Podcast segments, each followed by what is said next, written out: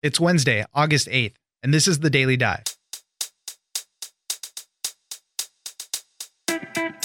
New details from the confession of the Parkland shooter Nikolas Cruz have been released. The Broward State Attorney's Office released a transcript of Cruz's confession to the massacre at Marjory Stoneman Douglas High School. Paula McMahon, reporter for the Sun Sentinel, joins us to talk about the voices in Nikolas Cruz's head and what they were telling him to do. Next, there is a new outbreak of Ebola in the Congo. Genetic tests confirmed that this outbreak is different from an earlier outbreak that was declared over in late July. So far, there are 43 cases, 34 deaths, and doctors are getting ready to use an experimental vaccine to treat those exposed to the virus. Andrew Freedman, science editor at Axios, joins us to talk about how the vaccination program will work and also how security concerns may make it difficult to administer. Finally, Rick Gates continues to take the stand at the financial fraud trial of President Trump's former campaign chair, Paul Manafort. Laura Nahmias, reporter for Politico, joins us for the defense strategy to paint Rick Gates as a liar and also the news that he used some of the money to pay for an affair in London. It's news without the noise. Let's dive in.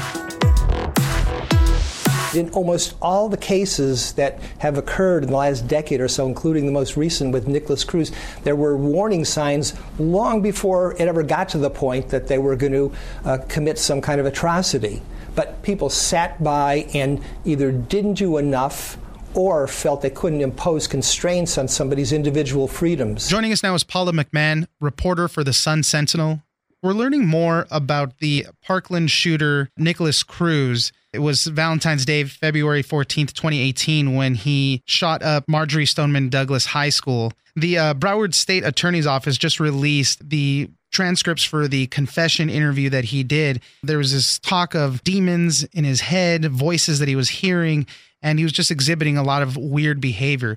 What did we learn from that? Well, we learned a lot. Of course, in our community, this is a huge story. I think it's a huge story nationally, but particularly in our community, it's very close to home. So people really want to know everything about what happened. It was a very strange interview. We haven't seen the video yet, but we have read the transcript of his conversation with the detective. He talks a lot in there about demons in his head. He claims there was a demon voice that was talking to him. The voice told him to buy a gun, told him to hurt himself, it told him to hurt other people people. He said he kind of continued to entertain this voice because it spared him from loneliness. So there was some very strange conversation in there. He was left alone in the interrogation room at times. And here in Florida, in our area of Florida, the uh, the policy is to keep the cameras rolling even when the detective is out of the room. And he spoke to himself while the detective was out of the room and said things like, "Kill me, I want to die. Why didn't he kill me?" And he seemed to be talking about this demon. And of course, the detective who interviewed him has a great deal of skepticism during the interview as to right. whether there really was a voice in his head. You know, at one point, the detective said something to him like, "Does the voice in your head tell you to take?" Take Uber to the school that day? And um, Nikolas Cruz responded, yes, it did. It really just paints a picture of a very troubled person, and that was what people suspected all along. There was certain reports of him not getting the proper help that he could have gotten through the school. Um, the the demons in his head. He, he said that he started hearing them after his father died. They intensified after his mother died. So this stuff had been with him for a long time as you said, the cameras were rolling the entire time. It was like 11 hours of video. The actual interview was about six and a half hours. So they have tons of opportunities of him trying to explain what's happening. And even part of the video is going to be redacted. There's about 30 pages that are completely blacked out of this 216 page transcript. And this is to protect some of his privacy. Is that right? Actually, under Florida law, they can release statements where he is making incriminating statements, but when it gets into the actual substance of him saying what he did when he went inside the school, there's no descriptions of the shootings, there's no descriptions of anything like if he had any interactions with the victims in those last few minutes. It's all kind of around that. They were able to um, legally hold back anything that kind of gets into the real details of the terrible things that went on in that school that day. But he did admit guilt. He has admitted guilt. Like he admitted guilt in that interview with Detective John Curcio. It's very clear that he was saying he had done it. Also, like separately, his defense team has said he is guilty, he accepts responsibility, and he is willing to plead guilty in exchange for multiple life sentences. The case is really kind of coming down to now as to whether he will be executed or if he will spend the rest of his life in prison. A lot was made about the gun violence, the gun control. Obviously, the students there at the Marjory Stoneman Douglas went on a tour of the country he bought that gun legally. They said in this interview, in this transcripts that we find out, he, he bought that gun for about 560 bucks. And then he bought ammo online. He said he spent about $4,000 total on his guns and ammunition. And he bought it right when he turned 18 to protect himself from that voice again also bought it just a few days after he was forced to leave Marjory Stoneman Douglas because of issues with his behavior. So there's a couple of coincidences there. Again, we are we're not going too far at this point about the voice in his head.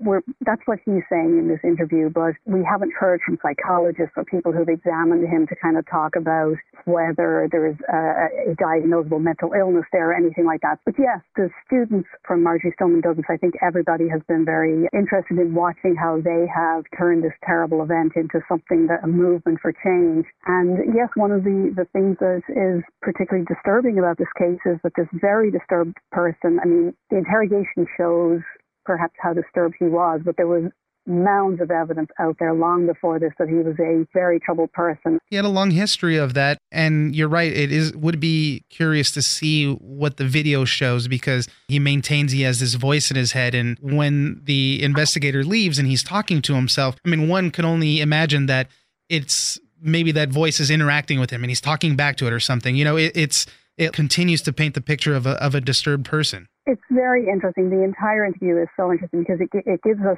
there's nothing quite like hearing it from the horse's mouth.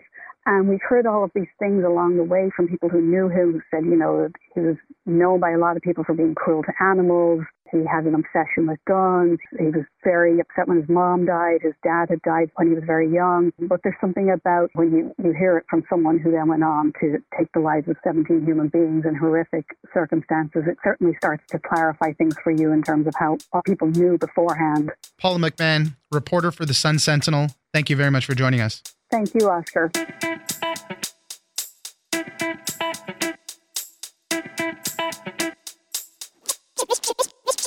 Bringing out all of those unsavory details of Gates's personal life is an attempt to convince the jury that this is a person who's not trustworthy. Joining us now is Laura Nahmias, reporter for Politico and author of the New York Playbook. So Rick Gates is back on the stand for another day of testimony in the uh, Paul Manafort trial. There's a bunch of interesting, fun things that came out. He continued to detail how Paul Manafort was directing him to try to avoid taxes and all sorts of different things.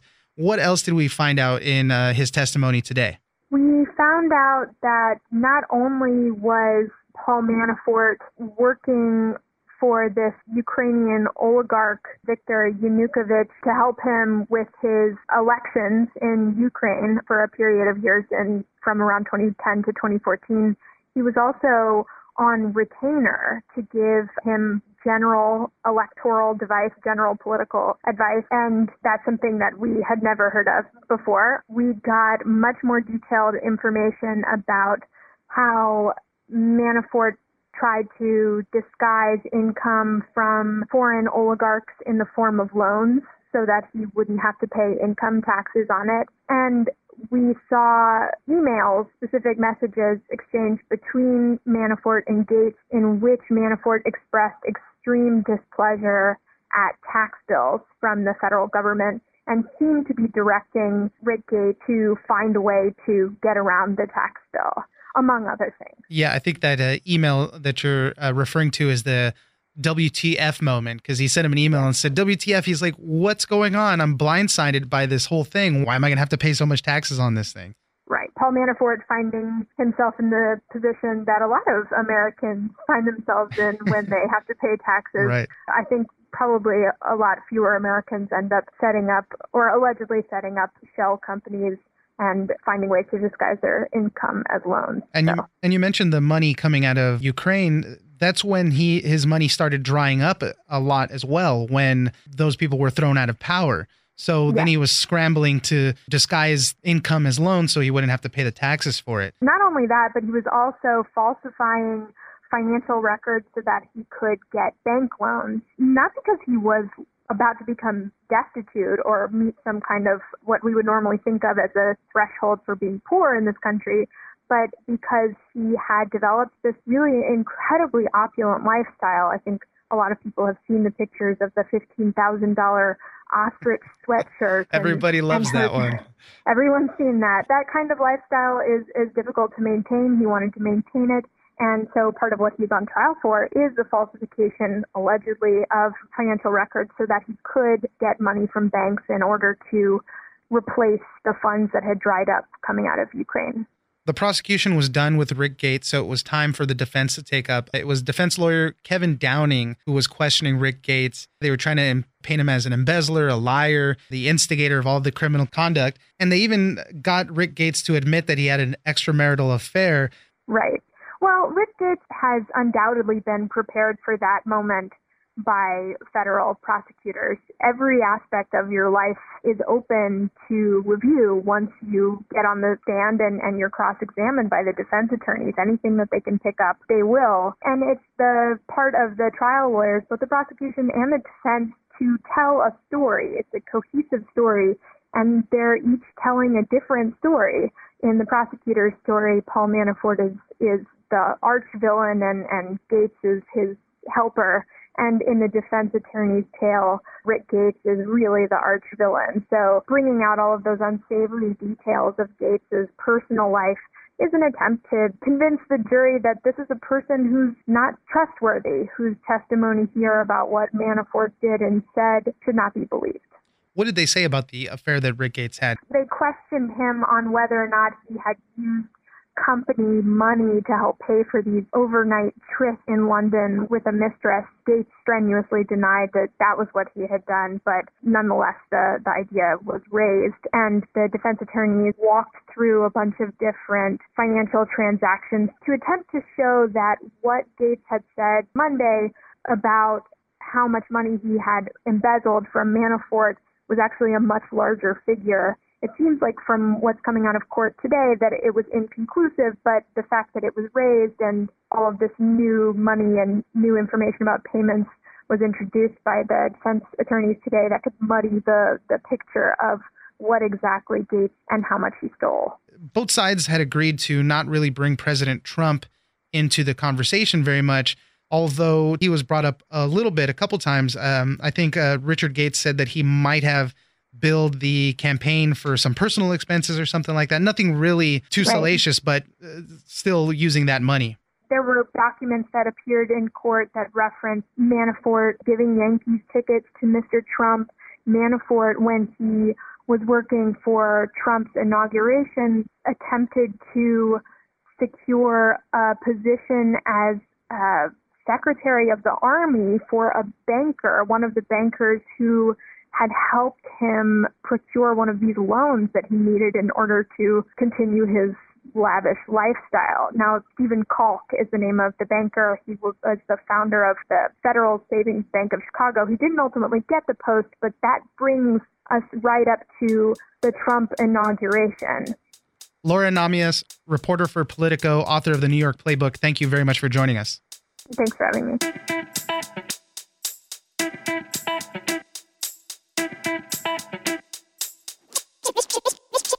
Patient's symptoms could represent a variety of common illnesses.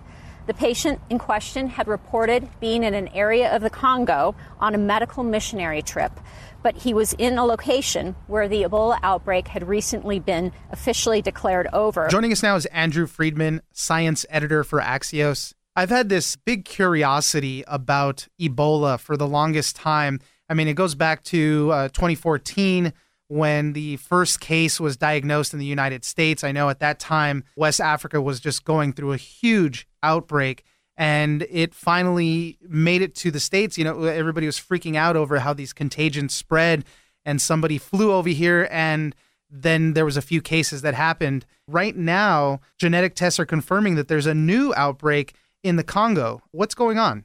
The Congo just had an outbreak of Ebola in the northwest portion of the country that was declared over at the end of July. Unbeknownst to the World Health Organization, the DRC Health Ministry was tracking a few suspicious cases in a totally different part of the country. And it turned out that it is, in fact, Ebola, and it is a genetically different strain. So there's a lot of similarities to it but it, it, it's genetically distinct enough that we know this outbreak is not a continuation of the last one. So we had one outbreak uh, that ended in July, and uh, now we have one quite worrisome outbreak right near the border between the DRC and Rwanda and the DRC and Uganda. Right now, there's a total of 43 Ebola virus cases and 34 deaths so far have been reported. Do you know what the security situation is? This is a conflict zone. This is an area where it's the largest UN peacekeeping operation. It's 20,000 UN peacekeeping troops are there. There's about 100 different armed rebel groups operating,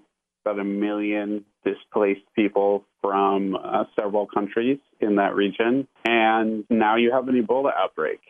So the World Health Organization, they're trying to set up a program to contain the outbreak while keeping in mind the security situation. There is a spike in kidnapping for ransom in this particular area. So yeah. people moving constantly around is going to make this really difficult. And as you were going to get into right now, I think, was this notion of this ring vaccination program that they were trying to get done. And this particular security situation kidnappings and conflict zone, so many people moving in and out is what's going to make this really difficult. What they're trying to do is for every patient who's a confirmed case, they need to track every person who came into contact with them within a certain time frame. So they go out several rings in terms of contacts, be it their mother, their grandmother, their town physician, the person who sold them something at a supermarket. So they're trying to go out further and further so that they monitor those people for potential cases. And they are using an experimental vaccine that was developed in the United States, which we used successfully twice now in Africa in an experimental setting. And they're going to plan on start using that this week. And see how well they can contain it. The problem is you can't do really effective vaccination programs of this sort if you're worried about getting kidnapped when you send out a vaccination team. So they are having to coordinate with the UN peacekeepers to possibly go out in an escorted way to do this work. It is a challenge. It's a totally different challenge than they're used to. The last outbreak was a problem because it was in such far flung remote regions. And this one is in a conflict zone, and they've never really had to face this with an Ebola outbreak, unfortunately. That uh, experimental vaccine you were mentioning is made by the pharmaceutical giant Merck. It's not approved by the FDA, though. Why has it not gone through such approval yet? They rushed this under a program that the U.S. government developed in response to the major outbreak that we saw a couple years ago. They agreed to provide a certain amount of vaccines for an experimental purpose that we could use abroad that we thought was safe and effective, but which had not yet gone through all the rigorous testing that you'd need to do it for FDA approval. So we knew enough to know that it was safe in humans, but they didn't know whether or not it was going to be truly effective in the field. Merck, from their perspective, the countries that typically have Ebola outbreaks are the Congo, are other countries in Africa. We don't typically see that here. So it wasn't their highest priority. It was the highest priority of the public health officials of the United States who are trying to come up with a vaccine that works, that responds to these outbreaks, that prevents another West Africa outbreak that became a threat to the world from ever occurring again. So the priority really was to get something out in the field that would work. So they did that, uh, I believe it was 2015 in Guinea, which helped end that outbreak. And then they did this earlier this year. And now they should be starting it really anytime now in the Congo. Andrew Freedman, science editor for Axios, thank you very much for joining us. Thank you for having me. Appreciate it.